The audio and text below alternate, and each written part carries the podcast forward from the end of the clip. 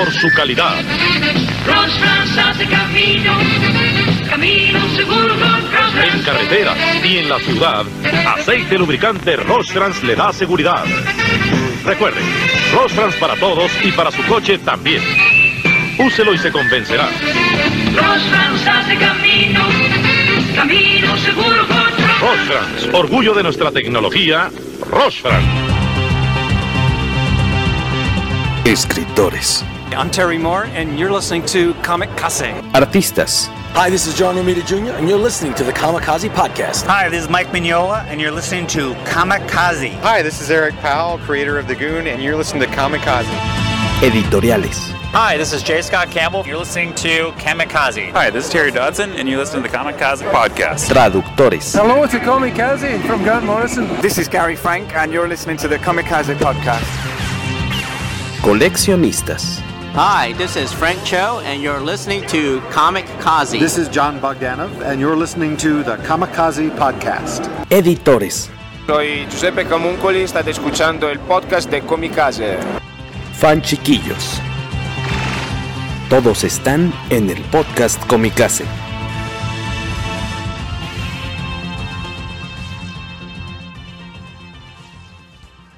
Buenos días, buenas tardes, buenas noches para los que están en el podcast, buenas noches para los que llevan un ratito esperándonos muy amablemente y pacientemente ahí en YouTube. Bienvenidos al poderoso podcast Comikaze, edición 170, un número bonito, un número cerrado. Y ahora de nueva cuenta tenemos casa llena, tenemos 4 micrófonos, 4 voces platicando hoy con ustedes sobre cosas ñoñas y cómics. Bienvenido, señor Guaco. Hola. Bienvenido, Guaquillo. Allá abajo en su pantalla está Mario Viñas de Capital Comic repitiendo. Recordarán que estuvo con nosotros en el episodio sobre DC Fandom, ¿no? Exacto, hola, ¿cómo están? Buenas noches. Buenas noches, ahora sí podemos decir porque estamos en vivo. Sin problema. Exactamente, muchas gracias a los que están ahí conectados también. Y el Beto Calvo estrenando Avatar en sus redes sociales. Un muy bonito retrato, caricatura, ¿no? Ustedes no lo están viendo, pero tiene ahí una foto. En su foto de perfil es una carita. Forginja, bienvenido, Betillo. Qué bueno que estás acá. Muchas gracias. Gracias. Ya nos están dejando sus comentarios ahí en redes. Con mucho gusto lo leeremos en un ratito más. Ahí.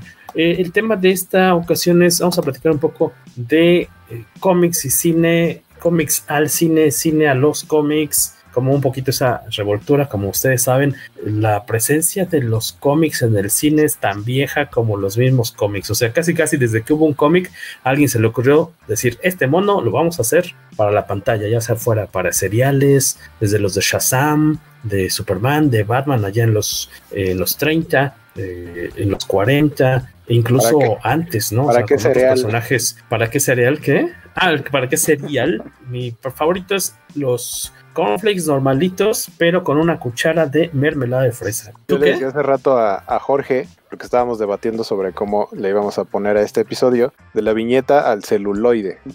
Y me dijo, no, mejor al revés, del celuloide a la viñeta. Y yo, no, porque cortas mi referencia de por qué defendí que se llamara de la viñeta al celuloide y no al revés. Ah, claro. Porque a lo mejor hay por ahí algún otro viejito como yo, que sí escuchaba Radio 620, no como Jorge, que no le entendió, que había un programa que salía, que era música de los scores de las películas, que se llamaba Del Pentagrama al Celuloide. Si lo buscan así en YouTube, van a encontrar el video con el intro de ese programa y está bastante chido.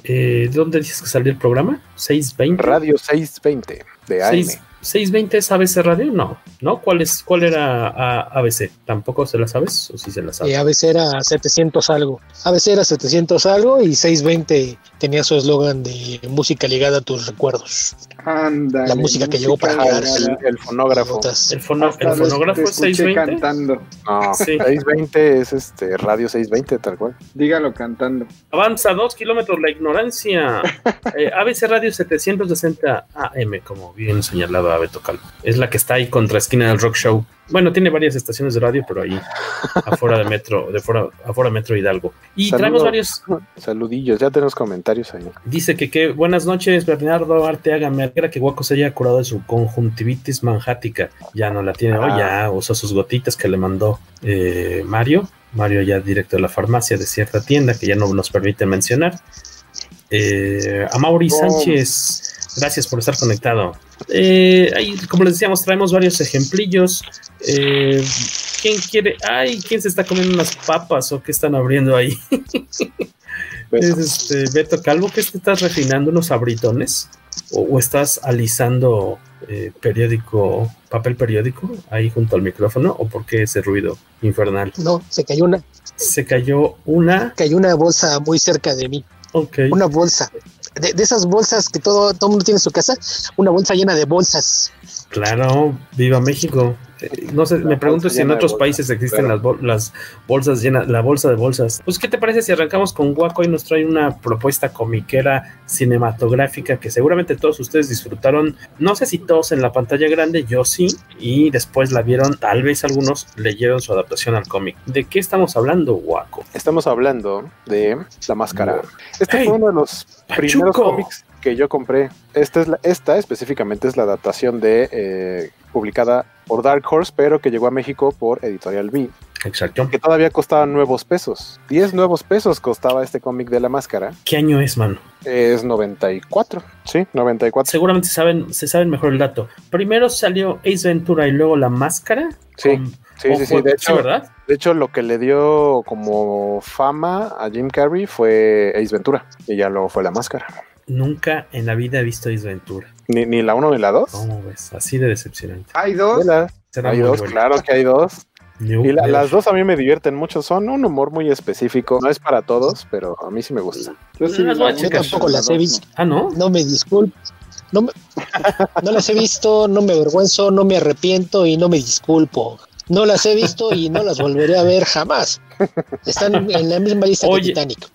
Es cierto que no has visto Titanic. Titanic vale la pena por lo técnico, creo. Por su momento estaba muy cañón lo que hicieron. Los avances digitales. Por lo técnico veo películas de David Fincher y funcionan mejor. Pero no en esa época, amigo. Sí, pero esa época fue hace más de 20 años. Sí, ya, a lo mejor ahorita ya no, ni siquiera, de por sí no le vas a disfrutar, menos ahorita. Oye, La Máscara, un drama telenovelero mal hecho, más caro de todos los tiempos. ¿La Máscara? ¿Estás hablando así de La Máscara? Ya habíamos dejado Titanic detrás, Beto. No, de Titanic, eso habíamos logrado dejarlo detrás. Todavía no empezabas, todavía no retomabas La Máscara cuando empecé a hablar. Yo no tengo la culpa del delay tecnológico. Oye, regresando a la película de La Máscara y su adaptación, no sé si coincidan conmigo, pero nunca se ha visto más bonita a Cameron Díaz en la pantalla grande. Nunca, así, a los 21 años. Esa película sí. Es de, creo que es de 1994, estamos hablando de que creo. Ya tenía... Sí, o sea... Como que creo. Pues es que el cómic es de ese año, pero no sé si la película igual. Es muy probable que sea del mismo año. Sí, ¿no? Exacto. Sí, ya no ¿sí? Se los he hecho. Sí, 94. Ok. Exacto, dirigida por Russell. Sí, seguro salieron con días de diferencia de la adaptación y la película. Sí, ya estaba todo vilmente planeado. Y lo que puedo decir es que fue de las primeras veces que casi se me cae la baba por una mujer en la pantalla del cine, y yo tenía 9 años. Ahí dije, oh por Dios, me gustan las mujeres. Esa mujer en específico. Un infante. Sí, era yo un infante. Y viene basada, la película tal cual está inspirada en los cómics de Dark Horse. O sea, no es como que una idea espontánea de algún guionista de cine, sino está basada en los cómics de Dark Horse. Fíjate que yo tengo un ponchezón ahí guardado, si no me he dado tiempo de leerlos, por más que sé que es muy cotorra y muy cínica y muy también medio gore, que seguramente le entró en su momento, además debe ser Beto. Es que Beto lee todo. Hasta las etiquetas del shampoo, todo. ¿Crees que haya envejecido bien? Pues para lo que es la historia, sí, que de hecho no tiene nada que ver con la película. Es muy, muy distinto el tono, y el hecho de que sea distinto el tono es culpa del director. Es más familiar la película, ¿no? Sí, claro, mucho. O sea, porque además que es un cómic para adultos, dirías, el de Dark Horse. De hecho, el plan original de New Line Cinema era hacer una franquicia de horror. Ok. Sí, da para eso, supongo. Pero a mí me gustó cómo quedó la película. Que fue un exitazo, ¿no?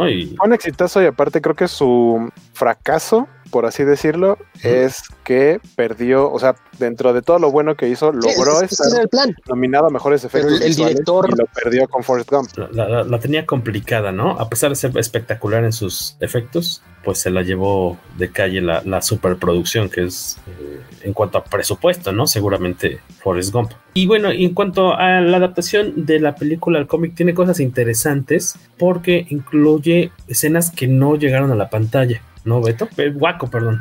Sí, principalmente la escena en la que hay una reportera que... Bueno, pero la máscara, ¿de qué se trata? Porque estamos dando por hecho que todo el mundo la vio. La máscara, ¿de qué se trata? Para quien no ha visto la película, que ya tiene tiempo. O sea, yo supongo que a lo mejor hay gente que de verdad no la ha visto porque pues, ya platicábamos hace rato de Jurassic Park, que es más o menos de la misma fecha.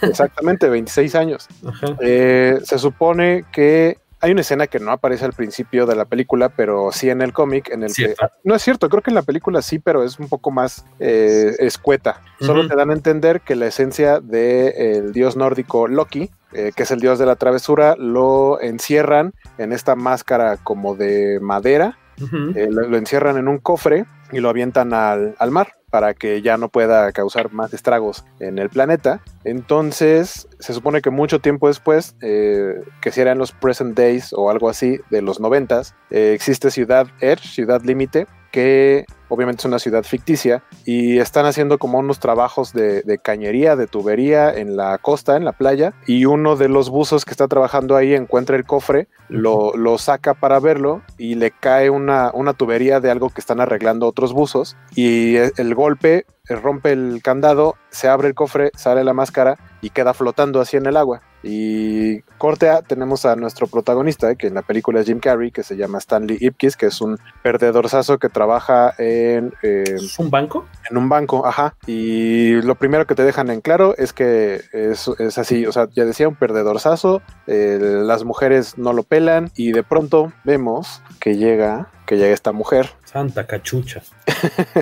Que básicamente, o sea, llega y habla directamente con él, como que quiere sacarle información, el otro se pone súper nervioso y le empieza a platicar de que puede abrir cuentas de diferentes tipos, etcétera, pero ella lo que está haciendo es que en su bolsa trae una cámara porque es la novia de un mafioso importante y quiere hacer como, quiere planear un robo, entonces con la cámara está como viendo cuáles son las partes del banco, los puntos ciegos, etcétera, ¿no? De qué tipo de cerradura tiene la caja fuerte, etcétera. Entonces, pues básicamente en una noche en la que todo le sale mal a Jim Carrey, termina ahí varado con un carro viejo en un puente cerca de la costa, y a lo lejos, en el fondo del agua, bueno, no en el fondo del agua, en la superficie, ve como un montón de basura que pareciera que es una persona, porque se le pega la máscara, entonces parece que es la cara de alguien, y él va como todo buen caballero a tratar de salvar a la persona, y pues descubre que era basura y solo tenía una máscara. Termina regresándose a su casa solamente todo enojado, y pues de la nada, ¿no? Como que se la pone y la máscara resulta que le da los poderes o las habilidades de Loki. Entonces lo que hace básicamente es ser una caricatura, ser tal cual un personaje travieso, no malo en sí, tampoco bueno porque no es como un héroe, sino que depende de la conciencia de la persona y saca sus impulsos más escondidos. Y Jim Carrey, Stan Lipkiss, es un tipo totalmente retraído, penoso, etcétera, pero con, o sea, como que sí tendría ganas de ser otra persona, y esa persona es la que se convierte cuando tiene la máscara. Y es buena persona, digo, no cayó en malas manos, ¿no? La máscara de primera instancia. No, simplemente se atreve a hacer cosas que no se atrevería a hacer, como lo primero que hace justamente es robar un banco. Y así es como se genera la enemistad con el villano de la historia, el mafioso, porque la máscara roba primero el banco, y cuando él se lleva el dinero van llegando apenas los mafiosos, y ellos ya no pueden robar el banco, pero ya sonó la alarma, entonces llega la policía y se arma un enfrentamiento entre los gangsta y la policía. Y la máscara pues también luego quiere, lo que hace, otro de sus impulsos es pues, cantarle un tiro directo a la chava que le gusta, que en este caso es Cameron Díaz, y luego llega y baila con ella y la besuquea y todo. Y lo que está muy padre es que tiene como esta grafía y estos movimientos slapstick de caricatura clásica vieja, como de Chuck Jones con los Looney Tunes, o Tex Avery. Y pues básicamente es eso, ¿no? Incluso hay un momento en el que la cara se le convierte como el lobo que sale en Droopy. Está muy padre. La animación, a mí lo que me sorprendió de la película en ese momento es que creo que nunca había visto algo así en efectos visuales. Sí puso, creo yo, un precedente y un cambio. Fue un hito el tipo de efectos especiales en esa película, que fue lo que más me llamó la atención después de Cameron Díaz. Oye, y con respecto al cómic, ¿cómo lo trasladaron de la pantalla a tal cual, al papel? Por ahí estábamos platicando, si no me equivoco, en el chat hace unos días, que suponíamos que el guión que les llegó a los artistas encargados de hacer la adaptación en cómic era, pues, la versión tal vez completa de la película, digamos. Por eso tiene escenas que no vimos en pantalla, pero que hacen mucho, que hacen clic, o sea, que no parece, pues, como que se las inventaron, ¿no? Una nada más, en la película, antes de que realmente veamos que el interés romántico es Cameron Díaz, hay otra chica que pareciera que es como más del tipo de esta es con la que se va a quedar. Uh-huh. Que es una reportera pelirroja también muy bonita, y que resulta que ya se habían conocido porque él había mandado una carta a un programa de televisión que ella tenía, y entonces es como de, tú eres el chico que es como súper lindo y así, pero todo el mundo lo frenzonea, etcétera. Entonces como que ahí parece ser que ella puede ser la que se va a quedar con él, pero resulta que le pone un 4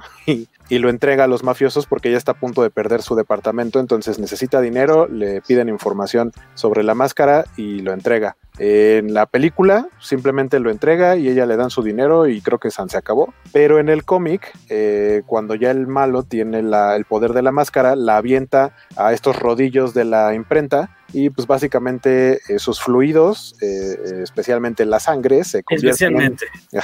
pues es que es todo, ni modo que filtraron todo, lo que desayunó, todo. Exacto, se convierte en tinta y sale una hoja, una hoja impresa, bueno, una primera plana que dice reportera muere en el periódico, una cosa así.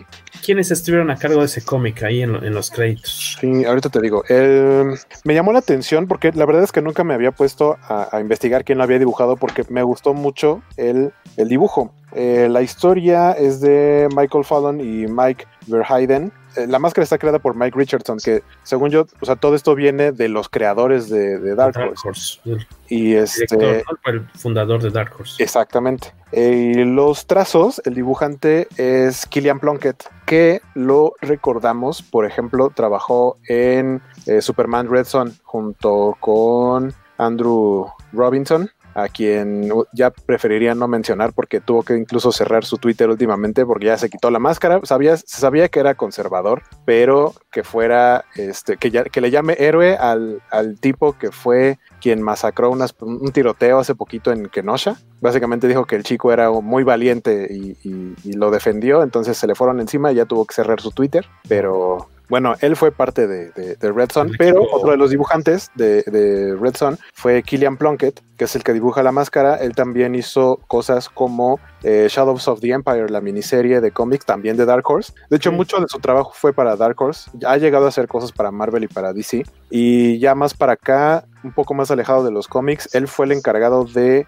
diseño de personajes, entre otras cosas, en mucho de Star Wars, en Star Wars Rebels y antes en Clone Wars. Él se encargó de diseñar los personajes y es por eso, o sea, él como que le tenía respeto al estilo que creó Genndy Tartakovsky en la primera animación de Clone Wars, y por eso respetó como esa misma idea de los diseños para cuando se hizo la película y luego la serie animada ya en 3D. Y básicamente, o sea, la gran parte de su carrera ha sido trabajar en cómics y producciones de Star Wars. Tiene muchas otras portadas y cómics. ¿Qué de ese cómic que dices de la máscara? Me acuerdo, yo sé que lo tengo, igual el mismo que tú, el de Beat. Me acuerdo que las expresiones, sobre todo las de Jim Carrey y las del villano, se me va el nombre, me gustaron mucho. Como Dorian Tyrell, bueno, es el personaje. Dorian Tyrell.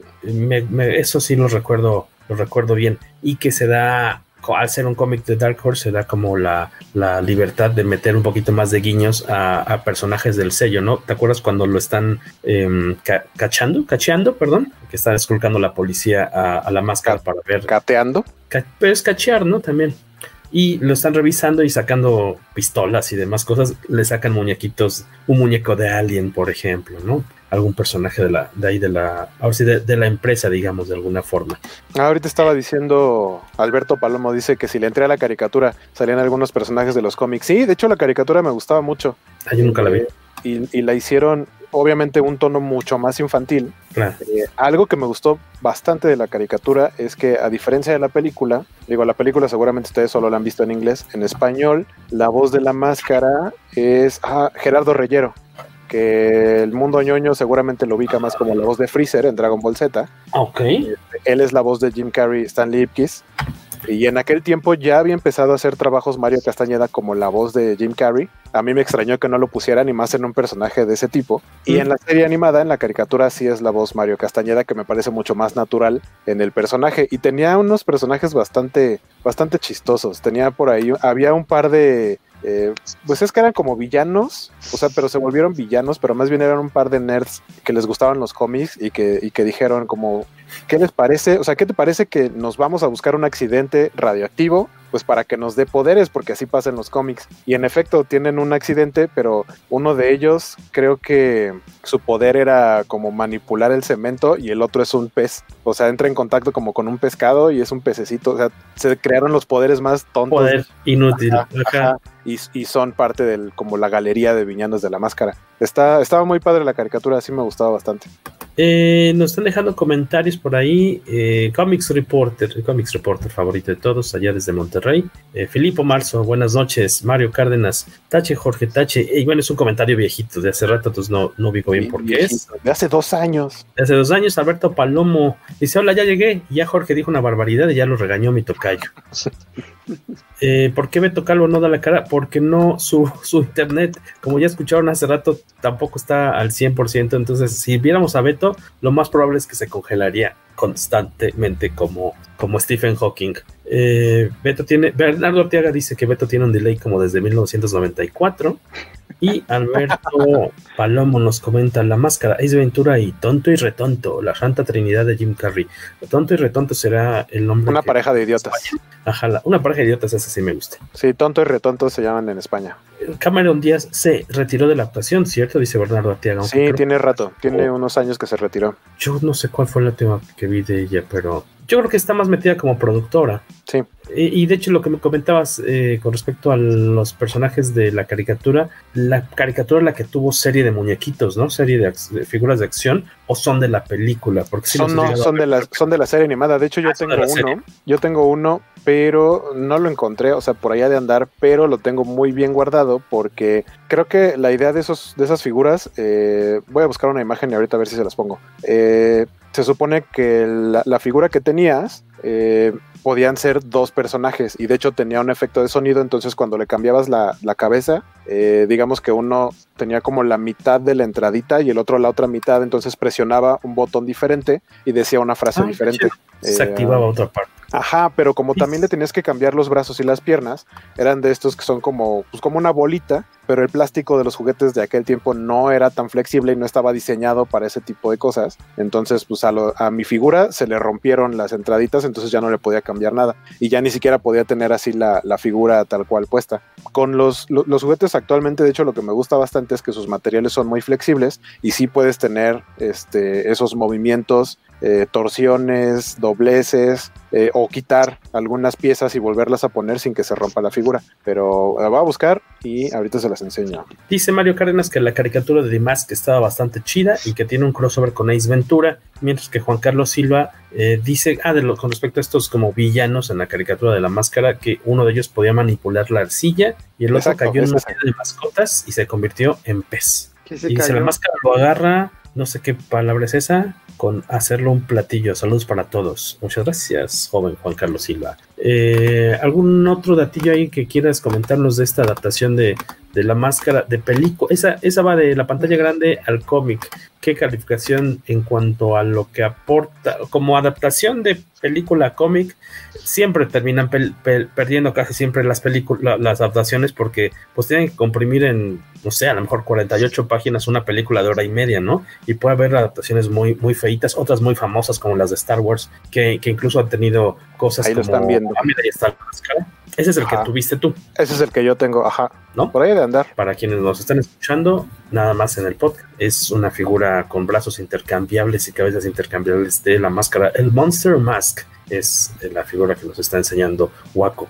Les comentaba que a mí se me hace interesante esta cuestión. Hace que será como mes y medio, si se meten a comikaze.net, tecleen ahí en el buscador Star Wars, y hay un artículo muy padre sobre las adaptaciones de cómic de Star Wars, de ahora sí que de las películas, y cómo se tenían que estar dibujando a lo mejor al mismo tiempo en el que se estaba filmando la película, o a lo mejor todavía, no sé, en edición. Y entonces de repente el guión que tenían ellos no coincidía necesariamente con lo que pasaba en la película. Uh-huh. O no había ni siquiera diseños de personajes ya finales. Entonces es muy famoso el del Imperio Contraataca, el cómic, porque el Yoda que tú ves no es el Yoda que vemos en la película, es un viejecito raro, es más como un duende, uh-huh, que como Yoda. Entonces eso es interesante, ver esas pequeñas variaciones entre lo que pudo ser y a lo mejor lo que se quedó en el cuarto de edición, como en este caso. Me imagino que deben haber filmado esa escena de la reportera muerta, aplastada, y a la hora ya de... Sí, a lo mejor en la edición la quitaron. No sé si hay una como edición del director que tenga esa escena. Nos dice Bernardo Arteaga, ¿no fue el cómic de The Mask primero que la película? Como adaptación, sí. La adaptación de la película es muy diferente al cómic, ¿cierto? Sí, pero sí. Más bien estábamos como hablando de la adaptación de la película a cómic. Y sí, antes estábamos hablando de dónde viene el personaje, que sí, tal cual fue de los cómics de Dark Horse, que de hecho, sí, otro dato es que se llama The Mask hasta la película. O sea, hasta la película lo ubican como la máscara al personaje. En los cómics lo ubicaban nada más como Big Head, o también vi por ahí que le mencionan como Mask, pero Mask en francés, Masque, okay.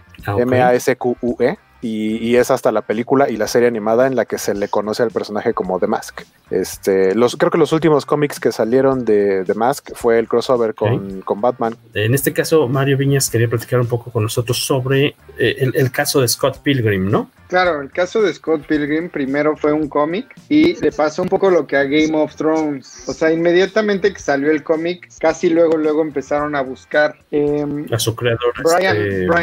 Brian Lee O'Malley, que seguro lo has visto por ahí en San Diego. Bestseller, ¿no? Desde el inicio, ¿no? Sí, para hacer la adaptación. Sin embargo, cuando se empezó a hacer el guión y toda la planeación y todo, apenas había salido el libro 3 y son 6 en total. Entonces, se dice que muchas de las diferencias pues están en que precisamente pues todavía no se terminaba de escribir, ¿no?, el cómic, cuando ya estaban trabajando en una adaptación a película, ¿no? Entonces, y otra de las cosas que sufre es esta cosa de, son 6 libros bastante densos, o sea, no los tengo aquí conmigo, pero pues sí han de ser unos libritos, pues como de este tamaño, si se alcanza a ver, ¿no? Y hay que meterlos en 2 horas. Entonces es algo que comúnmente le pasa a este tipo de adaptaciones, que dejan muchísimas cosas fuera, ¿no?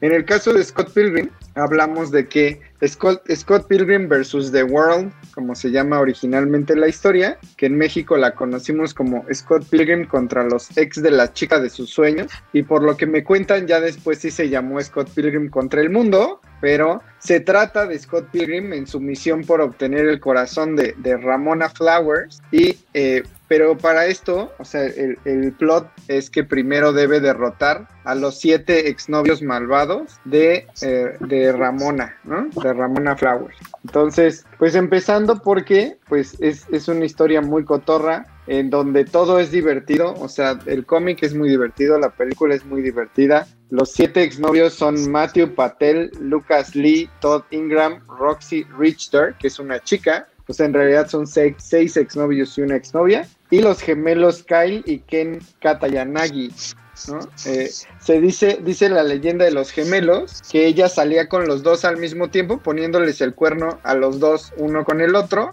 Y entonces, pues los 2 le tienen como que hay cierta tirria a la chica, porque cuando andaba con los 2, pues andaba con los 2, dice la historia, pero ninguno del otro estaba enterado, por lo que cuenta el cómic. Y el cómic es extremadamente largo. El cómic sucede en un periodo de un año, y la película sucede en el periodo, me parece que de una semana o de 2 semanas. Entonces, en el cómic pues vemos muchos otros personajes que no solo son Scott Pilgrim y que son mencionados de una manera que casi cuentan su historia. O sea, Steven Stills, que es otro de los miembros de la banda en la que participa Scott Pilgrim, pues tiene una gran participación en el cómic.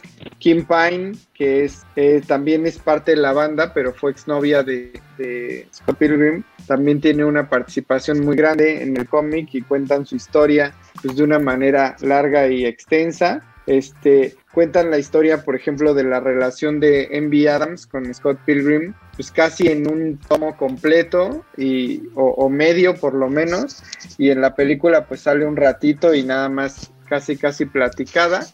Sin embargo, la película el director es Edgar Wright y logra atrapar mucho de lo que es la esencia del cómic. Este tema del videojuego fue algo que a mí me atrapó mucho, que se hace mucha referencia durante tanto la película como el cómic. Incluso hicieron una adaptación de la película a videojuego, que es algo que sucedía muy comúnmente antes, que ahora ya no es tan común que suceda, pero esa adaptación fue un beat'em up en donde pues tú ibas al más puro estilo como de Final Fight, ¿no? Golpeando a los muñequitos, y luego ibas y caminabas y golpeabas al que sigue, y luego ibas y caminabas y golpeabas al que sigue, y es de gran referencia hacia la película, porque tiene muchas referencias entre cómic, videojuego, película.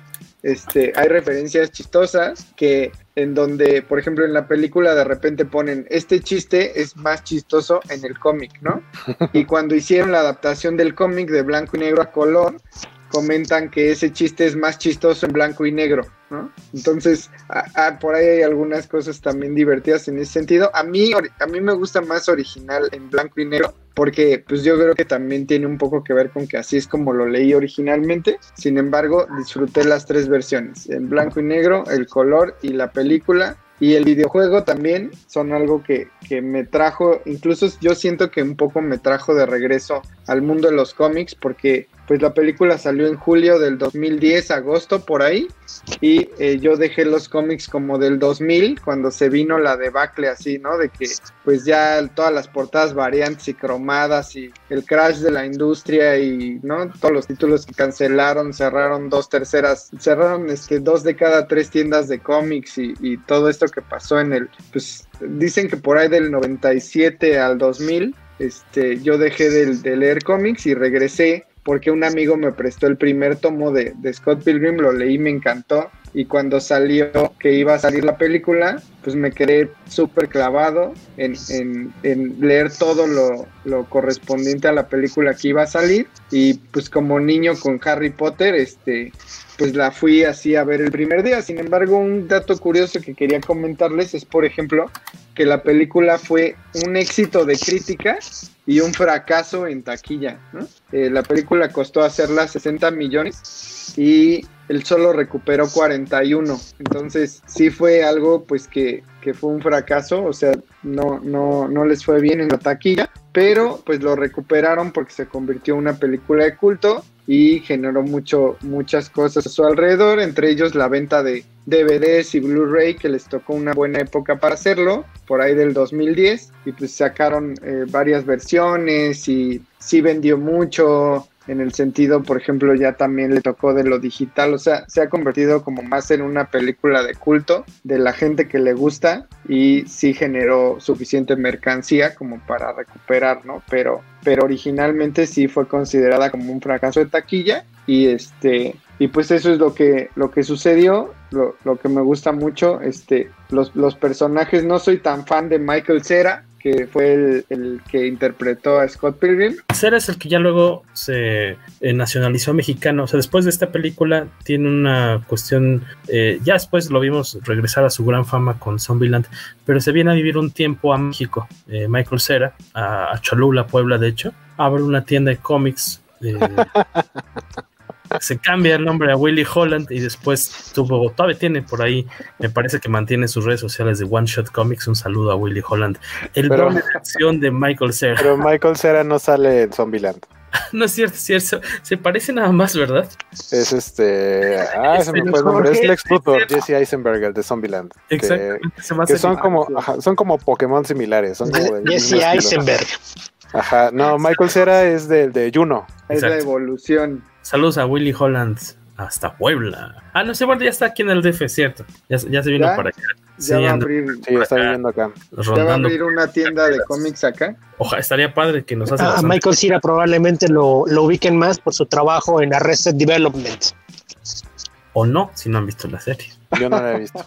Les fallo. Yo lo ubico más por su tienda de cómics. Es que no es ñoña, ¿no? Entonces por eso debe ser. No, algo que está muy padre, o sea, dentro del cómic, que está publicado por Oni Press originalmente. Bueno, creo que es la única publicación que ha salido, no sé si ha salido en otras editoriales, pero el formato es más parecido a lo que sería un manga, que lo que decía Mario hace rato, que es como más chiquito y es un poco más grueso, y también de ahí un poco, si bien el estilo de Brian Lee O'Malley no es tal cual manga, no es cómic americano. O sea, sí tiene un poco más de estilo como de animación hacia lo japonés y le mete las referencias de videojuegos sobre todo, pero también de cómics. Scott llega a usar, por ejemplo, la playera de Franklin Richards, la de los 4 fantásticos con el 4 y un medio, y más detalles de ese estilo. Pero es muy divertido, el cómic es muy divertido. La película me parece que tiene efectos sobresalientes y lo que decía Mario también está lo que la recuperó y la volvió película de culto es el mismo efecto que le pasó a Hellboy, que fueron un fracaso en taquilla, pero en ventas post, o sea, Blu-ray, DVD, etcétera, ahí fue donde la gente realmente consumió el producto y por eso es que se volvió algo pues como exitoso, tan es así que volvió súper popular el producto y por eso sacaron después la versión a color y por eso también existe el videojuego que es de Ubisoft, que también lo jugué, está muy divertido. De hecho, si por ahí llegan a ver algunos GIFs animados de los personajes de Scott Pilgrim, son seguramente del videojuego, que está muy divertido. Saca los stickers, Guaco. Si no le hacen al inglés, la sacó aquí en México Camite. Creo que sí salió completa, si no me equivoco. Y aparte es uno de los mejores mitos de Camite, porque tiene muchos, ¿no? Sabemos que originalmente fue Editorial Vid, ¿no? Parte del equipo fue Editorial Vid y ahora es Camite, pero dentro de los mitos de Camite siempre está la broma del tomo 3. El tomo 3 no está a la venta, no está a la venta el tomo 3 en la página de Camite, ni en pasta dura, ni en pasta blanda. Y es súper difícil de encontrar en un Sanborns, en un cualquier cosa. Si lo ven, agarra. Sí existió, vamos. O sea, no es que se lo saltaron. Sí salió, pero no sé si el tiraje fue muy chiquito, si nunca lo han reimpreso, ¿qué pasó? Entonces, es muy fácil conseguir cualquier otro tema, pero siempre que Camite publica algo en redes sociales, por ahí hay algún chistoso que dice, primero saquen el tomo 3 de Scott Pilgrim. Es como lo que dice Guaco, es como lo del... Cada que Faitelson sube un tweet, se la retachan con lo de Temo Blanco, ¿no? Con el Exacto, trancazo de...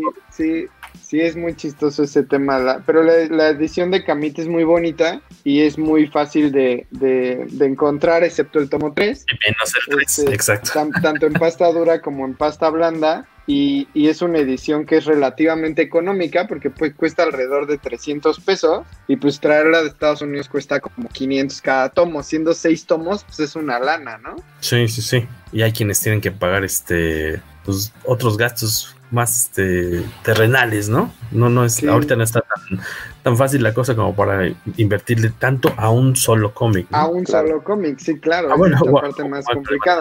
Me recuerda mucho el tema, por ejemplo, de otro de mis cómics favoritos que nunca se ha hecho serie ni película ni nada, fue Strangers in Paradise, y me pasa una cosa muy parecida con los tomos. Cuando lo quiero comprar digo, híjole, son 500 por 6, 8 tomos, no me alcanza. Sí, es una inversión grande. Estaría chido que hicieran algo como con Black Sad que hizo Panini, que fue todo Black Sad en un solo tomo. Sí, el estaría integral, bien. Estaría chido. Por ahí nos dejaron vale mucho la pena.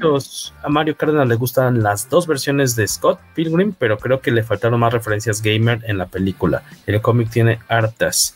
Alberto Palomo le gusta mucho Scott Pilgrim porque apela a los gamers y a los comiqueros, y a su vez Bernardo Arteaga dice que la película recuerda con cariño las canciones de Beck y Metric, que son brutales. La querida Ju anda por ahí, me gusta un buen la película, es una chulada, es de culto. Sí, yo creo que sí podría entrar en O sea, a pesar de que es como mainstream, por este efecto que les decía hace rato de que tuvo mayor éxito, no en taquilla después de cine, sino después, puede ser que sí. De hecho, dice Mario, creo que no hay nada de juguetes ni nada de la película, o sea, como memorabilia.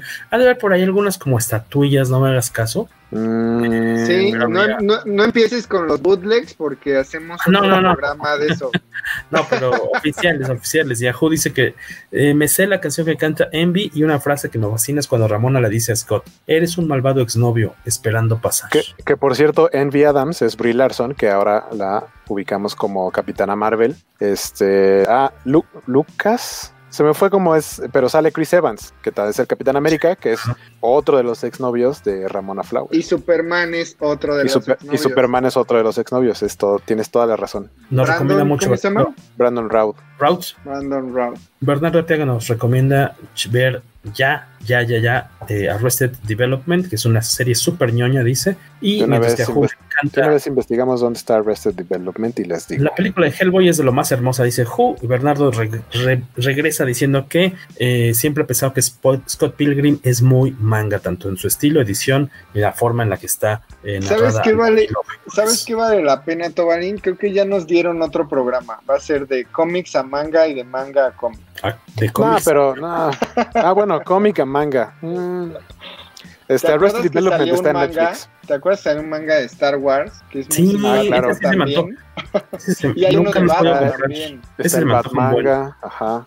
Dato Comikaze, por cierto, como nos dice Mario Cárdenas, aquí en México la traducción de Kamite de Scott Pilgrim fue hecha por Alfredo Villegas, quien por varios números estuvo colaborando con nosotros en Comikaze como articulista. Creo que perdimos a Beto Calvo ahí en una tormenta eléctrica o algo por el estilo, yo ya no lo veo conectado. Será cosa preguntarle por el WhatsApp si es que lo tenemos por ahí todavía. Entonces entraré al relevo. Y vas. Y yo traigo dos ejemplillos de cómics relacionados con cine. Yo voy a arrancar primero con Time Cop. Ustedes recordarán que en el 94 sale una de las películas que en la carrera de Van Damme estaba leyendo que se mantuvo como su segunda película más taquillera de su carrera. En el 94 todavía iba hacia arriba, ya como hacia los 2000 llega para abajo. Esa película del 94, Time Cop, es de tal cual, es un policía del futuro, tiene una tecnología en la que ellos por medio de un como especie como de pequeño como cohete, por decir así, ellos se suben como si fuera como en la feria de Chapultepec y se suben a un riel a una gran velocidad y terminan como proyectados, por decir así, hacia el futuro y tratan de buscar a las personas o a los maleantes que se han cambiado de espacio temporal para tratar de sacar algún provecho, ¿no? Robarse algo, cometer algún crimen, evitar que algo pase. Y esta policía del futuro lo que tiene que hacer es obviamente viajar en el tiempo para regresarlos a su época y tratar de restaurar o evitar que haya alguna ruptura ahí en el tiempo. La película es, ya leyendo yo el cómic, la película es mucho más, explotó mucho más la idea del cómic que la propia historieta, porque el cómic, yo creo que se juntan las páginas, son 24 páginas, la historia básica, se publicó en el 92, un par de años antes que la película, coincide aquí con lo que tenía Guaco de Mark Verheiden, es uno de los co-creadores de La Máscara, de The Mask, en este caso, bueno, más bien del cómic, de la adaptación de The Mask, estuvo involucrado Mark Verheiden en el guión. En el cómic de Time Cop, que salió antes que la película, estuvo Mark Verheiden, el artista Phil Hester. Si ustedes son fans de Green Arrow, seguramente lo ubicarán por su trabajo en el arco, en la miniserie de Quiver, que es la que escribió Kevin Smith. Esta serie, bueno, el cómic de Time Cop apareció en el título tal cual, que se llama Dark Horse Comics, en el número 1, 2 y 3, que presentaba de 4 a 5 historias, cachitos, con distintos personajes, distintos equipos creativos, y el chiste es que tenías que estarte comprando tu cómic de Dark Horse Comics cada mes para saber en qué terminaba la historia. Como les decía, Time Cop solamente son 3 pequeñas entregas que sumarán 24 páginas cuando mucho. La historia original es muy, muy sencilla, tiene un toque ahí como al final, como un toque optimista, porque inicia, estás viendo que hay un cuate que llega de visita como haciéndose pasar como que viene de parte del dueño de una mina en los años 30 en Estados Unidos. Llega a visitar como a los trabajadores y al capataz, llega con el capataz y así deme mi recorrido. Oiga, pero es que este recorrido lo pudo haber usted hecho, pues, si ustedes tienen los planos, no, pero no hay nada como visitar el lugar in situ. Entonces entran a la mina, este cuate, bueno, de inicio no sabes que es un villano, como en la página 4 ya sabes que es el malo de la serie, digamos. Este criminal lo que está tratando es él sabe que ese día, en la historia, por decir así, van a encontrar un diamante muy grande, un diamante sí gigantesco. Entonces lo que él hace es viaja al pasado y llega, y justamente cuando entregan el diamante mata al capataz, se roba el diamante. Instantes después aparece el personaje de Max Walker, que es el protagonista de Time Cop, que llega con sus hombreras muy noventeras, estos, como le diría, shoulder pads, ¿no? Son unas como de futbolista, de americano, unos lentes así súper futuristas, y llega a combatirlo. Lo que no sabe es que este cuate del criminal del futuro viene acompañado como una especie de cyborg. No es cyborg porque no es humano, sino un robot, un androide, que es como una máquina de matar. Y esa es como como la historia muy básica. Es tratar de detener al cuate que se robó el diamante, y en las últimas páginas de la historia darte cuenta que aunque ahí logra su cometido, el personaje de Max Walker, el protagonista, logra que la principal bronca es que cuando en un primer enfrentamiento derrota al robot este y se quedan partes suyas atrapadas tipo Terminator, ¿no? Que después te da la secuela, y eso cambia, de cierta forma empieza a crear como ondas en el futuro, y en el futuro pueden como monitorear, están todo el tiempo siguiendo el trabajo de Max Walker a distancia, en unas gráficas, en una especie como de radar, y empiezan a notar que salen como irregularidades en el tiempo. Dicen, algo está pasando, que Max está, pues igual está haciendo su chamba, pero está ocasionando más broncas de las que quiere evitar. Más o menos eso se trata la serie. Les recomiendo que lo busquen. Seguramente tendría que ser una versión como de antología, porque este cómic tal cual, el original de Time Cop, no ha sido reeditado hasta donde tengo entendido. Y al final, en el cómic, que no ofrece mucho más, el personaje, vemos que al salvar a los mineros del cuate que se robó el diamante que quería, se empieza a disparar a lo loco y por accidente provoca un derrumbe. Max Walker logra hacer que estos mineros afroamericanos salgan a tiempo antes de que no mueran, y a uno de ellos le dice, ¿sabes qué? Gracias por tu ayuda, toma, llévate este diamante que es el que habían descubierto. Y no vuelve a saber de él hasta el futuro, que cuando él regresa a su época, vemos que uno de los empleados de la corporación, esta policíaca en la que trabaja él, está leyendo un periódico en el que dice que un filántropo muy famoso, afroamericano, acaba de fallecer, y que él, gracias a su fortuna, debido a un diamante que tenía, él ayudó a combatir como la desigualdad en Sudáfrica, y que eso permitió como la abolición de la esclavitud no sé cuántos años antes de lo que en verdad habría sido, ahí en Sudáfrica, lo del apartheid, como que sin querer queriendo el Time Cop incidió en un cambio social, ¿no? Pero ese es un detallito que nada más lo sabes hasta la última viñeta del cómic, en el periódico que está leyendo el empleado de la policía, cuando en verdad todos creen que ya regresó, así como, qué chido, lograste detener al malo, ya no hay rastros del robot futurista en los años 30, ya te puedes ir a descansar. Y en verdad lo que no supo es que cambió de cierta forma la historia. La película, creo que, no sé si ustedes la vieron en su momento, tenía unos efectos bastante padres.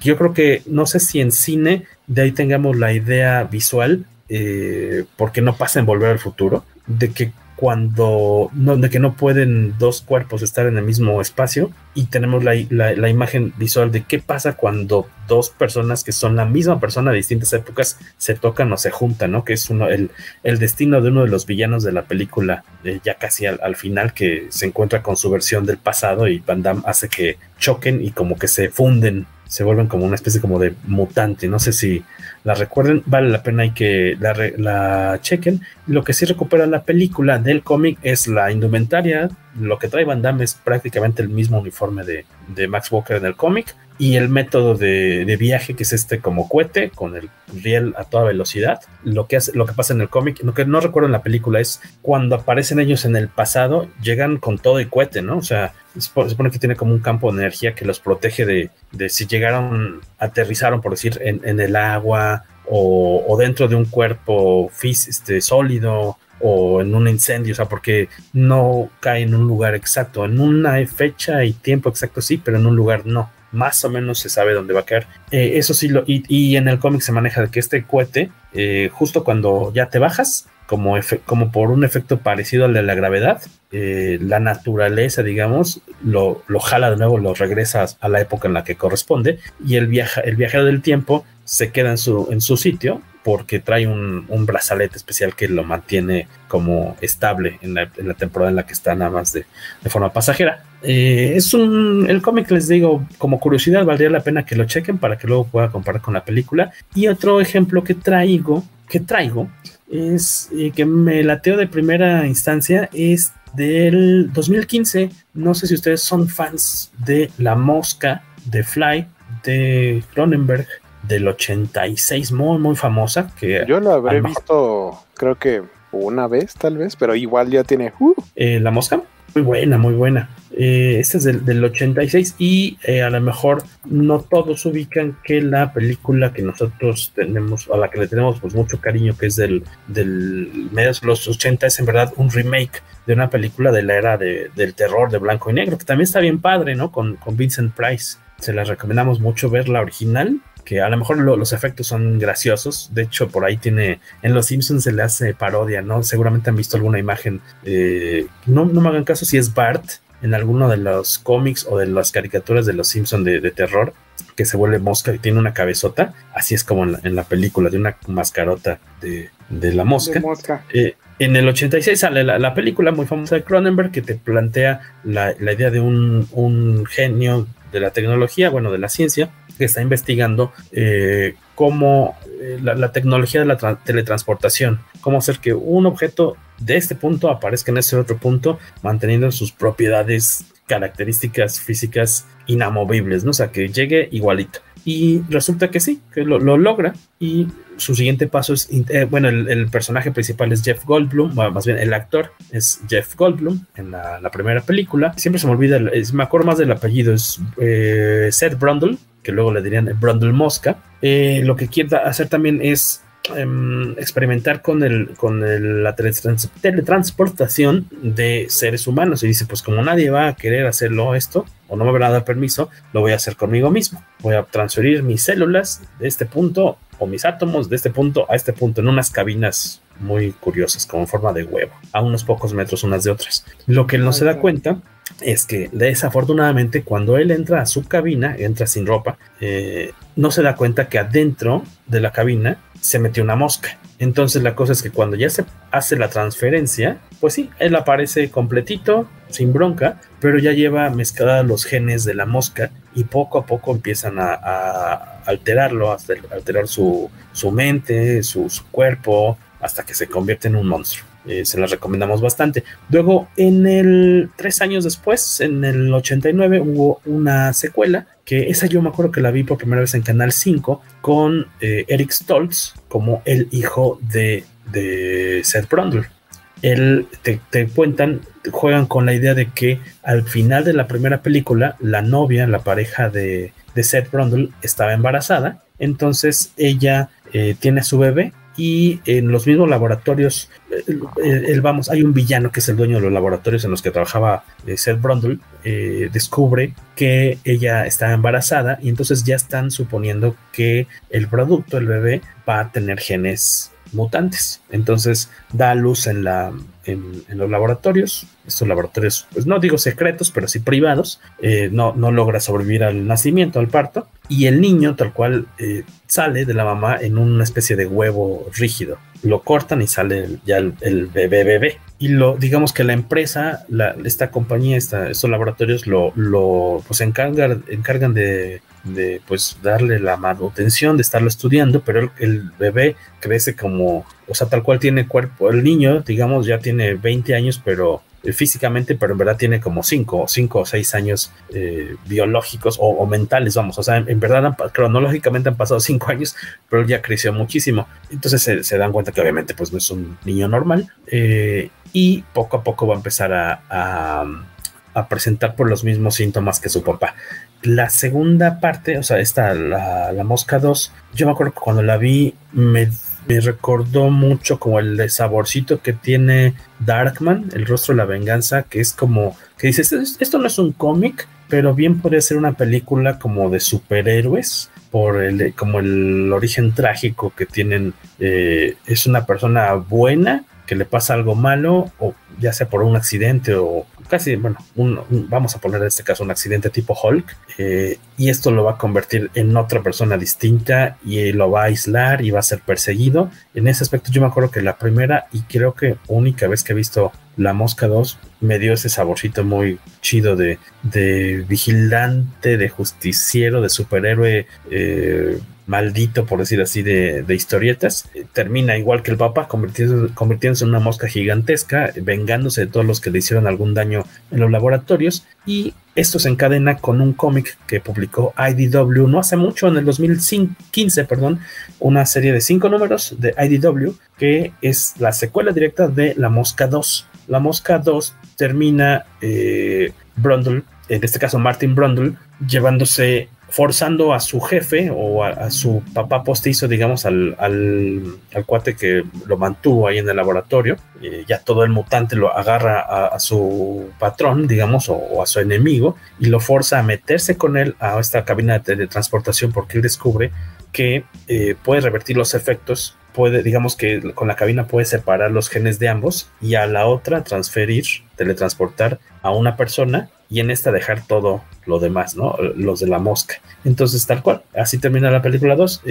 Martin sale del capullo de este contenedor teletransportador, sale ya como si nada, y su jefe, el malo de la película, queda como una especie ahí como de gusano, como de larva mutante horrorosa, como de personaje de circo, de fenómenos. Y ahí es justo donde arranca la tercera, esta secuela oficial de Fly Outbreak, que diríamos Outbreak, que sería como cuando hay una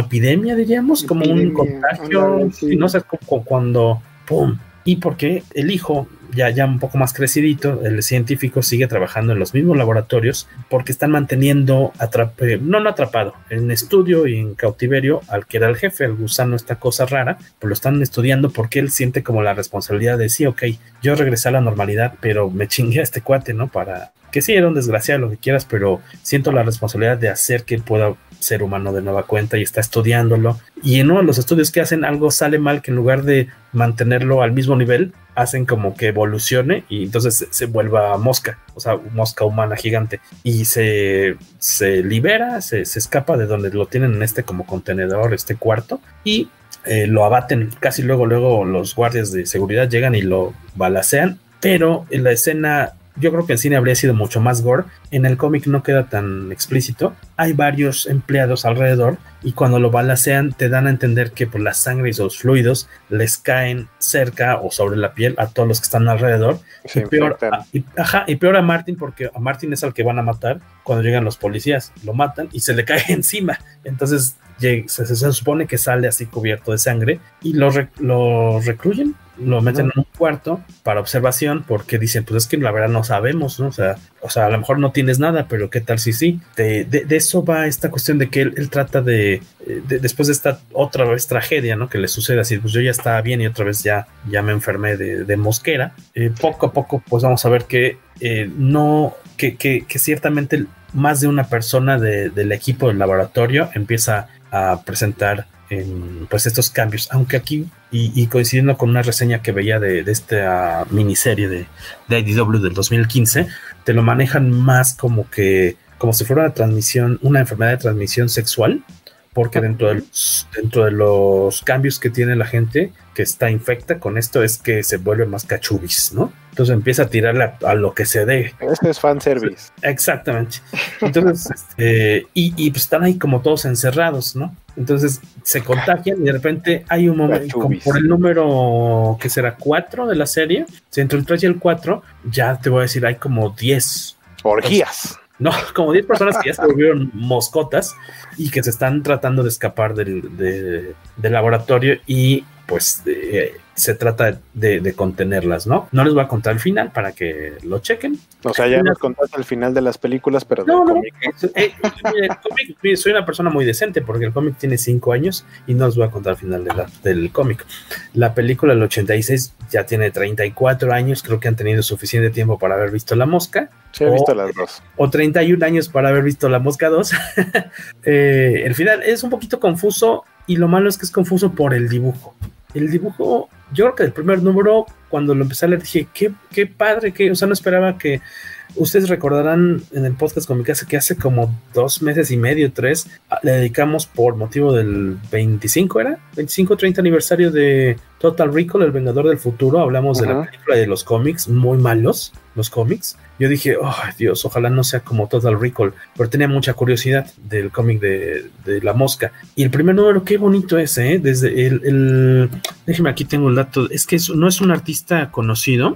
El guion es de Brandon Seifert y las portadas son de Jason Edmiston. Ah, con razón me gustaron. Este ilustrador muy chido, vino aquí a México hace unos años. Métanse a comikaze.net, tenemos una entrevista con Jason Edmiston. Y el arte es de un creador que se hace llamar Menton Tree, que no sé si sea Menton Tree o Menton como al cubo. O sea, no sé si es un subíndice.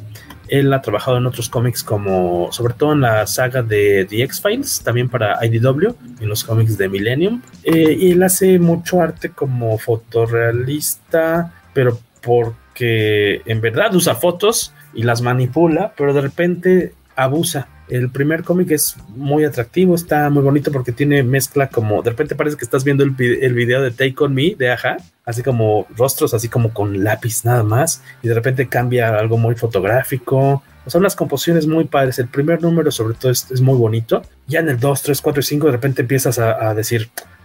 estas caras, creo que esta cara y esta pose, creo que ya la vi acá. Y entonces te das cuenta de que para tener...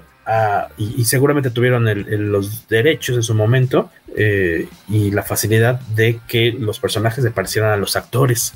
Entonces ves a Daphne Zúñiga, a Eric Stoltz y curiosamente a Lucy Liu, que Lucy Liu no sale en la película, pero al artista del cómic le debe fascinar Lucy Liu o le gustó para un personaje de los protagonistas y entonces lo mete, pero sí es muy evidente que son fotos pues retrasadas, ¿no? O sea, no sé cuál, tú Guaco, que eres artista, ¿cuál sería la forma más fácil? La forma de hacer más fácil trampa usando fotos de referencia e incorporándolas en tu cómic, que es como lo más flojo, lo más chambón que se podría hacer para ahorrarte tiempo. Ponerles un filtro que sí parece, o sea, hay algunas partes en las que sí parece, y también lo que hacen luego muchos dibujantes, Greg Land,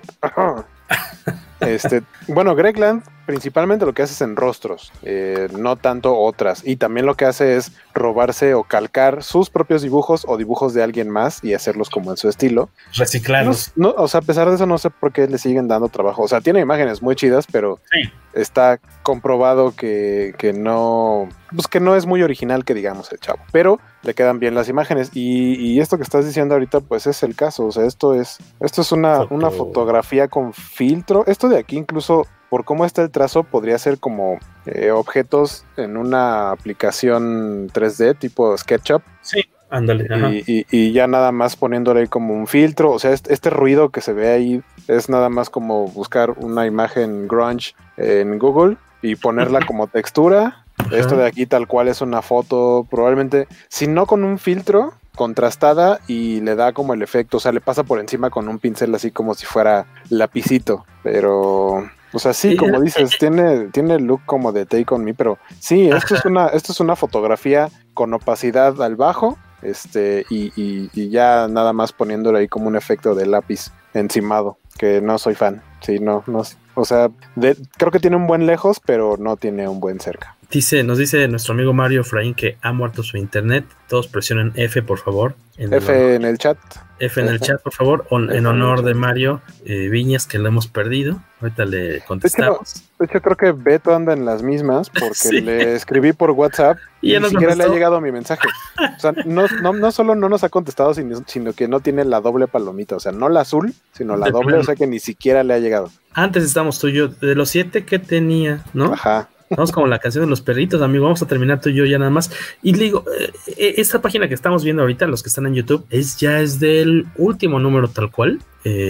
Ya para ese momento ya trataste de ver caras repetidas, porque entonces te das cuenta que el artista tenía, no sé, 8 fotos de referencia de Eric Stoltz, como 4 de Lucy Liu, porque de repente yo conté la misma cara, nada más invertida, así, switchada, flipeada, como 3 veces. Y de Daphne Zúñiga también tiene. El primer número creo que es muy bonito y sí me sorprendió. Dije, qué padre, no me esperaba esto de un cómic de la mosca. Y ya de repente en el 2, de repente no abusa de esta onda de las siluetas. Estamos viendo uno de los personajes está sacando un cuchillo militar así de la bota y tal cual nomás es el fondo blanco como con un resplandor, la silueta negra, ¿no? Ajá, ni siquiera sabes dónde están. O sea, supongo que por contexto cuando lo vas leyendo tienes idea de dónde están, pero si yo agarro esta página así de la nada, ¿quién sabe dónde están? Ajá, es muy flojo en cuanto a sus fondos, se la saca muy fácil con estas luces y demás, y abusa mucho de su stock de fotografías manoseadas. Sí me decepcionó bastante que alguien que me imagino que debe saber dibujar o que pueda hacer una manipulación atractiva de perdida, ¿no? De las fotos haya recurrido a estos trucos. Aún así la historia está padre como secuela de la segunda. Las portadas están muy padres. Sí, pues es que Edmiston sí la chambea. Y aparte Edmiston, bueno, también puedes hacer chamba mala, ¿no? De forma tradicional, pero Edmiston pues, no le mete tanto al Photoshop, o sea, tal vez retoque, pero él es tradicional, digamos. Hemos recuperado a Mario Viñas. Qué gusto que estás ahí. Perdón, se cayó. Sí, leímos, amigo, no te preocupes, sí leímos que... Tantos estudiantes que hay ahora conectados haciendo su tarea han hecho mella pero son las 10:30 de la noche. Ya deben estar dormiditos como nosotros también. ¿Tú crees? Sí. Están jugando Fortnite seguramente. Pues de eso va mi segunda recomendación, diríamos, de cómics relacionados con cine, en este caso un proyecto, una cinta que es explotada lamentablemente no de la mejor forma, pero en formato de cómic. Aún así vale la pena. Rastreen el primer número de Fly Outbreak de IDW, creo que vale la pena, y si lo consiguen en TPB, por ejemplo, que traiga todos los números, pues ya quédense al final, ¿no? Total, ya lo compraron y terminan de leer la historia. Chance y ustedes me explican el final. Como decías, las últimas portadas tan padres. ¿Qué decía Guaco? ¿Qué? Sí, que las portadas están padres. Ya por lo menos tendrán una galería de portadas bonitas. Ya varios le dejaron un... Es de como se te cayó el internet. Pedimos que te pusieran el clásico F, que presionaran F ahí en el chat.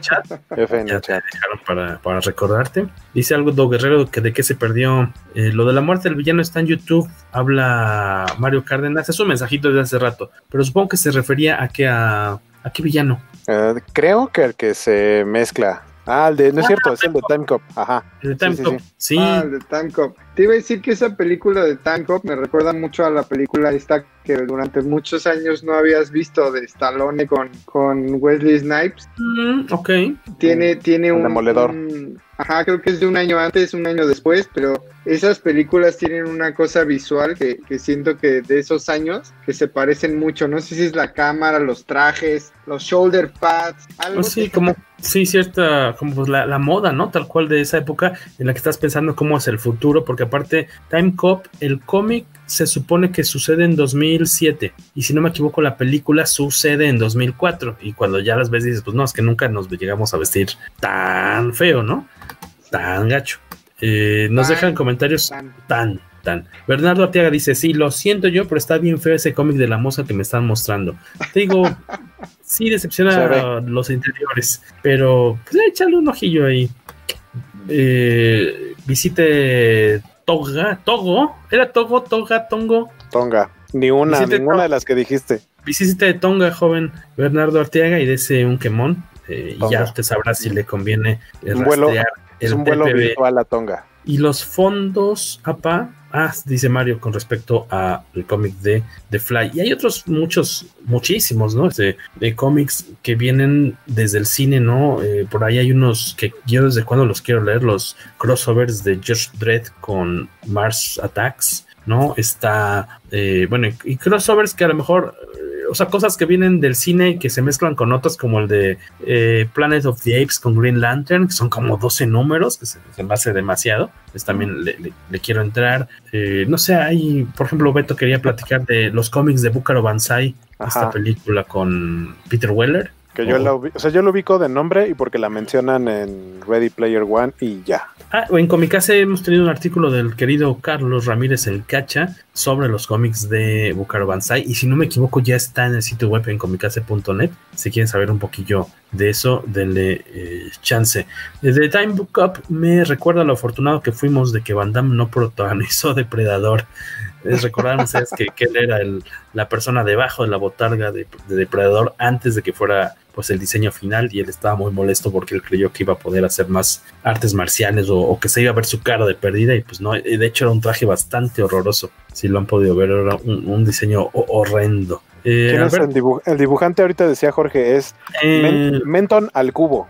Sí, se escribe como Menton 3. Pero el 3 es superíndice. Sí es superíndice, ¿verdad? Sí, está en la portada. Dudo, lo que sí no sé es cómo carajo se dice eso en inglés, pero tú búscalo. Alberto Palomo, parece catálogo de Photoshop, el cómic de La Mosca. Sí, así puede ser un buen ejercicio, un ejemplo de cómo no abusar del Photoshop, ¿no? Sí, ¿sabes qué me recuerda? Hay unos cómics de Metal Gear Solid, no sé si los has visto, Guaco. Yep. Nunca le he entrado a Metal Gear Solid y tienen una onda visual muy parecida, nada más que la paleta de color es como negro con verde. Ok. Si no estás blanco y negro y no sale, y moraditos de ahí no sale. Y qué lástima que perdimos a Beto Calvo, porque él, fíjense que iba a platicar con nosotros de también un proyecto de cómics. Ajá, un proyecto, está padre el caso de 30 días de noche, porque nace como cómic, salta al cine, tiene una secuela que no le fue bien, de hecho ni se estrenó aquí en México, pero la secuela está basada en la secuela de cómic, y ya no volvemos a saber de 30 días de noche en cine, que la primera me gustó muchísimo, y en cómic siguió generando historias, de hecho nosotros cuando trabajamos en Bruguera nos tocó publicar pues como 5 arcos, yo creo, y la verdad están buenos. El dibujo del artista de 30 días de noche, se me fue ahorita. Ty Templeton. No. Ben Temple Smith. No es para todos, creo. Es como difícil a lo mejor para algunos, porque es muy como sucio y es muy como grotescón, como raro, pero agarrándole el saborcito, yo creo que al primer arco está bastante, bastante chido. De hecho, 30 días de noche también ha tenido crossovers. Ese lo quiero checar. Crossover con X-Files. Esa debe estar por lo menos curioso, por lo menos para platicar así un ratillo un día. Ese me gusta, se lo estaremos reseñando próximamente en el sitio. Exactamente. Lamentablemente ya no tenemos a Betillo, que es el que iba a platicar un poco con nosotros y con ustedes sobre 30 días de noche. La ventaja que es un título que se sigue editando aquí, salió en México como hace 15 años en el formato chiquitito que manejaba Caligrama, que era como el formato DVD, muy chiquito, pero estaba bien. Luego ya con Bruguera, les digo, salieron como 5 arcos. En inglés, creo que ya tiene un rato que no salen historias nuevas, no muchísimo tiempo, pero sí hay para donde. De hecho, hay unos bien interesantes que tienen que ver con las muertas de Juárez, ¿no? O sea, como que ya involucra una cuestión de que, no, pues es que las mujeres que desaparecen no es por una cuestión de tráfico, de narco, lo que quieras, es que son vampiros, ya una onda más locochona. Pero yo lo que he leído de 30 días de noche, la verdad está muy suave. El dibujo puede ser un poquito confuso de repente, de tan oscuro que quiere ser, que dices, no entendí qué está pasando. No ayuda mucho eso, pero es el estilo que han venido usando desde que se originó el proyecto, y creo que ya a estas alturas del partido va a ser bien complicado que cambien de artista. Sí. O sea, si todo ha sido así como ocres y como rayonazos y súper cargado de tinta y gore como la fregada, creo que sí está un poquito complicado, pero la verdad es un título que vale mucho la pena. Y al menos a mí la primera película, ¿te acuerdas cómo es? Josh Hartnett, ¿no? ¿Es Hartnett? ¿Es Josh? Hartnett. Esa película, la primera, creo que es una muy buena adaptación del cómic. Y al menos en el apartado de los efectos especiales, el maquillaje, latinaron, o sea, los son como sacados del cómic. A mí esa película sí me puede dar miedito. Creo que es, sí es de repente desoladora, incluso la forma en que vais viendo cómo estas personas están atrapadas ahí en el pueblo de Barrow. No es el pueblo norte, es en Alaska, ¿no? Están en Barrow, y es un lugar en el que en determinada época del año, pues ya no va a salir el sol por la forma en la que está rotando, girando el planeta. Hay un momento en el que van a tener 30 días y noches constantes de oscuridad, momento en el que llegan, aprovecha una banda, pues de yo creo que unos 30 vampiros fácil, que llegan a hacer de las suyas a lo largo de esos 30 días y no hay forma de detenerlos, porque pues tal cual, o sea, y es un pueblo así chiquitito, ¿no? Si no la han revisado, en verdad yo se las recomiendo bastante. Y ya si quieren quedarse para la permanencia voluntaria, chequen la secuela. No sin antes haber leído la continuación en cómic. No sé si tienen algún comentario antes. Tenemos aquí algo para despedirnos, leer los últimos mensajitos ya también para que nos vayamos a cenar. A ver qué hay. ¿Tenemos algo en YouTube todavía? Alberto Palomo dice, está chido con el crossover de Expedientes X. Ah, tú ya lo leíste, me imagino. Sí, ese es de mis pendientes, ese lo quiero leer. Hay esta cuestión del cine hacia cómics, creo que da para muchos episodios en siguientes meses. Ustedes díganos cuáles quieren que nos chutemos. Creo que hay bastante material de donde escarbar. Oye, sí, para sugerencias creo que sí funciona muy bien, sobre todo porque quiere decir que hay mucho de aquel entonces que se buscaba hacerlo en varios medios. Entonces, por ejemplo, los cómics de Star Wars, los cómics de Alien, que son muy buenos. Tan solo de Alien tienes para echar para arriba, ¿no? No, y todo el universo extendido que fue en algún momento de Star Wars, que en realidad pues era un universo ya muchísimo más grande que el de las películas. Sí, exacto. Sí, todo lo que ahorita ya se llama Legends. El famoso Legends. Exactamente. Sí, ahí podríamos estar horas y horas cotorreando de cómics que llegaron más bien de películas que llegaron a los cómics. Por ahí incluso estaba ayer revisando, porque me vi tentado a meterlo como uno de mis ejemplos, el cómic de Hook de la película, y tiene un dibujo bastante desafortunado. Entonces me decepcionó un poco, me entristeció porque me lo topé, que lo tenemos aquí a la mano en la editorial Beat. Yo lo tengo. Y dices, no está precisamente día el personaje de Robin Williams, que, bueno, Peter, así con un ojo acá y otro acá, como Ana Bárbara. Como a la Mike Grell. Vamos a leer los últimos mensajitos, chequemos en Instagram, Twitter. ¿Qué decías, Mario? Yo soy muy fan de los spoilers. Antes yo me enteraba porque compraba las ediciones en cómic. Antes de ver la película. Y era muy fácil enterarte de qué iba todo, en qué acababa. Pues ya después llegas a la película y ya me sé todo, ¿no? Así de cómics, de película a cómic, yo tuve pocos. Recuerdo con cariño los dos de Batman, que me gusta mucho los dos. El primero es de Jerry Ordway, que se ve que tenía un chorro de material de fotos, ¿no? De la película, porque de referencia, casi lo mismo, o sea, muchísimo material de referencia. Ese me gusta bastante. El segundo también, que está un poquito más involucrado, García López. Me acuerdo mucho del de Quién engañó a Roger Rabbit, que no fue de Beat, fue de una editorial más pequeña, me imagino. Ese lo madreadísimo, pero lo conservo con mucho cariño, porque esa película me latía bastante. Estos y todos esos que llegaron a salir en México por medio de Tops, editado a través de Editorial Beat, de Mask. Aquí nos salió curiosamente Drácula de Bram Stoker, no salió en español, pero ya alguna vez lo hemos comentado en el podcast, que está padrísimo, y salió hace poco una edición coloreada. Salió me acuerdo del de Frankenstein con Robert De Niro, ese lo tengo todavía por ahí. ¿Cuál otro más habrá salido? Bueno, el de Hook, que creo que no era de Tops. Hay adaptaciones obviamente de Jurassic Park, todo lo que hizo esa editorial en cuestiones, hablamos la otra vez, ¿no? De GoldenEye, uh-huh, que de los 3 números que iban a salir, nada más salieron 2, se canceló el proyecto, nunca tuvo. Que lo demás fue de Jurassic Park. Exactamente, Jurassic Park, y bueno, digo, montones, ¿no? De títulos, pero vamos a escalarle más para, yo creo que es un tema que nos dará para el futuro. Sí, nos dejaron más comentarios, dice Ed Blues, es la primera vez en años de seguirlos que los veo en vivo. Ah, qué chido. Es que es nuestro segundo. Es nuestra segunda vez.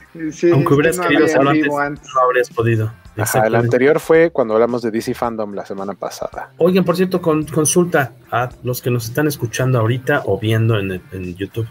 Se acerca ya el estreno, ahora sí inminente en teoría, de New Mutants. ¿Les gustaría que hagamos un episodio sobre esto? ¿O nos resguardamos en nuestras casas para no enfermarnos y nunca vemos la película? Yo la voy a ver resguardado en mi casa. Ya había dicho que iba a ir al cine, pero como sabemos, nuestra secretaria de Economía, Andrea Legarreta, la semana pasada andaba anunciando que fue al cine con su familia y hoy anunció que tiene coronavirus, entonces...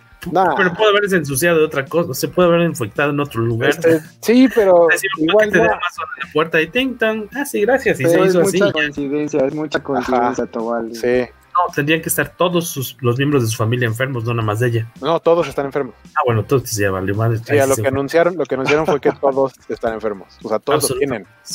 Entonces, la duda es, ¿quieren programa de los New Mutants? ¿La comparación con el cómic o con el sí, yo voy a hacer un vuelo virtual a Tonga para ver New Mutants. De plano. Sí. Bueno, si quieren que veamos que el siguiente episodio, porque ya se estrena... Esta semana, en teoría. El viernes, creo. Viernes sale en cines, en algunos cines, que nos digan si quieren chutársela ya de una vez con nosotros para el siguiente episodio o les damos una semana más. No olviden ahí dejarnos sus comentarios para saber qué carambas quieren. Los demás comentarios está Mario Cárdenas. Las adaptaciones de Mortadelo y Filemón en cine están bastante chidas. La película animada está muy chida. Alberto Palomo dice, recuerdo los cómics de Spawn, Sangre y Sombras, Sangre y Salvación. Mario de nuevo, la película de Condorito está bastante fregona y va a tener secuela. Ay, pero ojalá la podamos ver con el doblaje, con las voces originales. Alberto Palomo, ya nos había dicho, Spawn, Sangre y Sombras de Sangre y Salvación. Bernardo Arteaga, no vale la pena ir a ver New Mutants y para cuando haya Disney Plus en México la van a estrenar, es muy probable. Y he leído que el peor sitio al que se pueden ir es el cine, pero vayan ustedes y se arriesgan, yo así, y así yo me entero. No, ya no voy a, yo no voy a ir al cine, si Jorge quiere que vaya. Y no, Mario Viñas, te dejaremos morir solo, Jorge. Dice que esas son las voces originales de Condorito. Yo me refiero a que en México Condorito tuvo voz de Chaparro, ¿no? De Omar Chaparro, si no me equivoco. Y no pienso ver otra película con voz de Omar Chaparro. Después de ver No Manches Frida 2, Jorge dice que ya no más Omar Chaparro. Ajá, la boda de Valentina. Oye, es cierto, otro tema que yo quería abordar, lo vamos a abordar yo creo que mañana en el sitio de Comikaze para que entren. Les dejo de tarea a nuestros amigos Mario, Guaco, Beto no está, que se echen la película que todo el mundo lo anda viendo. Yo sospecho y dudo que esté buena. Orígenes Secretos, una película española que está en Netflix. Ed Blues dice, ¿podrían hablar de la película de Netflix, Orígenes Secretos? Sí, de hecho lo que estaba leyendo por lo mismo de Ed Blues, que si hablamos de esta película, mi idea es verla hoy, en la noche o mañana. Sí, de hecho a mí también me llamó la atención, sí quiero verla. Yo, ojalá esté buena, pero... A ver qué tal. Dicen que bien dirigido Omar Chaparro hace un buen trabajo. Híjole, no sé si querías decir un buen trabajo o unas buenas chambas, pero yo voy a decir que sí, pero los dos ejemplos que tengo en mente son animación, o sea, doblaje, en Kung Fu Panda, creo que hace un gran Po, y en Los Increíbles hace un gran Síndrome. Y los dos son Jack Black. Ubico a al amigo de Megamente, Servil. No es cierto, Servil no es él. No. Servil es el conde Pátula. Sí, claro. Sí. Que ya que falleció desgraciadamente, víctima de la delincuencia. Sí, bueno, de la inseguridad, de la violencia más bien, porque fue un pleito personal. Sí, un ajuste y de cuentas horrible. Luis Alfonso Mendoza. Exacto. También dice Alberto Palomo que un especial de los cómics de Alien y Depredador estaría bueno para la próxima. Ahí les dejamos con Beto Calvo 3 horas, porque es el que sí está súper clavado en Aliens Predator, y estás hablando de como 25 años de cómics de Aliens Predator. Estaría padre, a lo mejor con una recomendación de lo más chido de Aliens Predator. Ya había cómics, muchos cómics de Alien Predator cuando por fin se decidieron hacer las películas, ¿no? Sí, y lo que venga, ¿no? Aparte de Marvel con ambas licencias. Es un churrazo esa de Orígenes Secretos, pero me divirtió, dice Ed Plus. No, seguramente la vamos a platicar aquí en el programa de la próxima semana. En YouTube ya nos acabamos los comentarios, nada más revisamos rapidísimo Facebook. Yo, mientras tanto, les pido que, aparte de darnos sus sugerencias de temas, nos sigan en redes sociales. Estamos en Twitter, en Instagram, en Facebook, en YouTube, como Comikaze Revista, como Revista Comikaze. Acuérdense de suscribirse en el caso de que estén en Spotify, o si querían escucharnos en Spotify y dejaron de encontrarnos por ahí, búsquennos como Podcast Comikaze. Hay una cuenta que es Comikaze Podcast, que sí es nuestra, pero esa está como estancada ahorita, no podemos meterle contenidos. Búsquenos como Podcast Comikaze y a ese denle seguir para que les lleguen todos los episodios que estamos estrenando cada semana. Y en YouTube, ustedes ahora sí que tendrían una premisa. Estamos a puntito de mandar a aprobación un proyecto de Kickstarter por parte de Comikaze. Yo creo que mañana es muy probablemente. Y entonces, con un poquito de suerte, antes de que se acabe la semana, podrán ver un poquito más de información de esto en nuestras redes sociales. Ojalá sea de su interés y que nos puedan apoyar para hacer esta cosita muy chida. No, fíjate, ya habíamos dicho el capítulo anterior, ¿no? Que venía la editorial de cómics Comikaze. Ándale. Con los derechos de Marvel Comics, no queríamos anunciarlo todavía ahorita, pero pues ya. Pero de Marvel, no Marvel Disney, Marvel como canica en inglés. No, Marvel Comics, sí. Ajá, sí, Marvel Comics. Divertidísimos para todo el público preescolar. Unas canicas de colores. ya están con nosotros. Nos costó un buen dinerito esa licencia. No, fíjate, está tranqui hoy los comentarios. Muchas gracias a todos los que estuvieron por aquí un ratito conectados. Sí, de hecho, en Twitter el comentario del que se siguió un hilo fue justo de Mario, que dijo, te corrigió porque dijiste mal las marcas del paquetaxo. Sí, exactamente. Por eso no es popular en su rango. Y también por ahí alguien decía que no hagas ese hilo está kilométrico. No, está cortito comparado con... A ver, pues yo creo que ya es hora de desaparecernos, muchachitos. Ya llevamos 1:40 aquí con varias fallillas técnicas en cuanto al internet, que no nos apoyó precisamente mucho hoy. Gracias por haber estado conectados a los que sobrevivieron a este ratote. Les recomendamos pues ya irse a tomar su chocolatote. Su pastillita para conciliar el sueño, porque pues ya sabemos que nuestro público... Yo pensé que ibas a decir su pastillita azul para aprovechar la noche. El lunes tienen que levantarse mañana. Es lunes. Oye, y aparte, según nuestras estadísticas de Facebook y de Spotify, pues más o menos nuestro público más amplio va como de los 32, 33 años a los 45 más o menos. Entonces, pues ya, señores, ya es hora de que se vayan a momir. Nuestro público... Su pijama de flanelita. ¿Nuestro público más amplio te refieres a como así o cómo? Pues mi parte yo ya acabé. Yo me llamo Jorge Tabalín. Visite, como dice aquí, comikaze.net. Ahorita justo acabando esto tengo que subir una reseñita que nos mandó un amigo. Estamos tratando de subir todos los días un contenido por lo menos al sitio o recuperar algunos que valgan mucho la pena. Ahí estamos. Por cierto, si nos están viendo en YouTube, les recordamos que ya nos quedan, yo creo, como 8 o 10 pines del poderoso podcast Comikaze. No acepta imitaciones. Nos quedan y son gigantescos. Traten esto si no pueden entrar con esto. Abordar aviones o subirse al transporte público porque es peligroso. Cuenta como arma blanca, mide 5 centímetros de diámetro y se ve que saca chipote con sangre, sea chico o sea grande. Eso también es... Pero nos quedan muy poquitos, como entre 8 y 10 disponibles, exactamente. Y solo 100 pesitos al correo enviocomikaze@gmail.com. Demuestre su amor por el podcast Comikaze solicitando su pin y ayudándonos a que este proyecto siga adelante. Yo me despido, Guaco.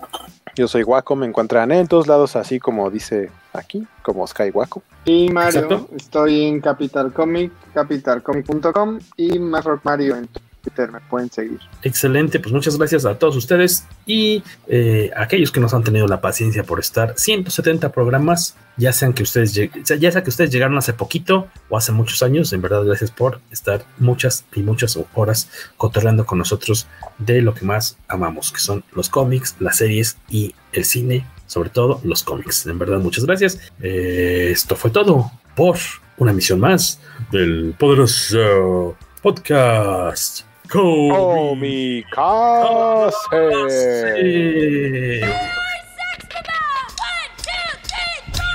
Bye. Adiós.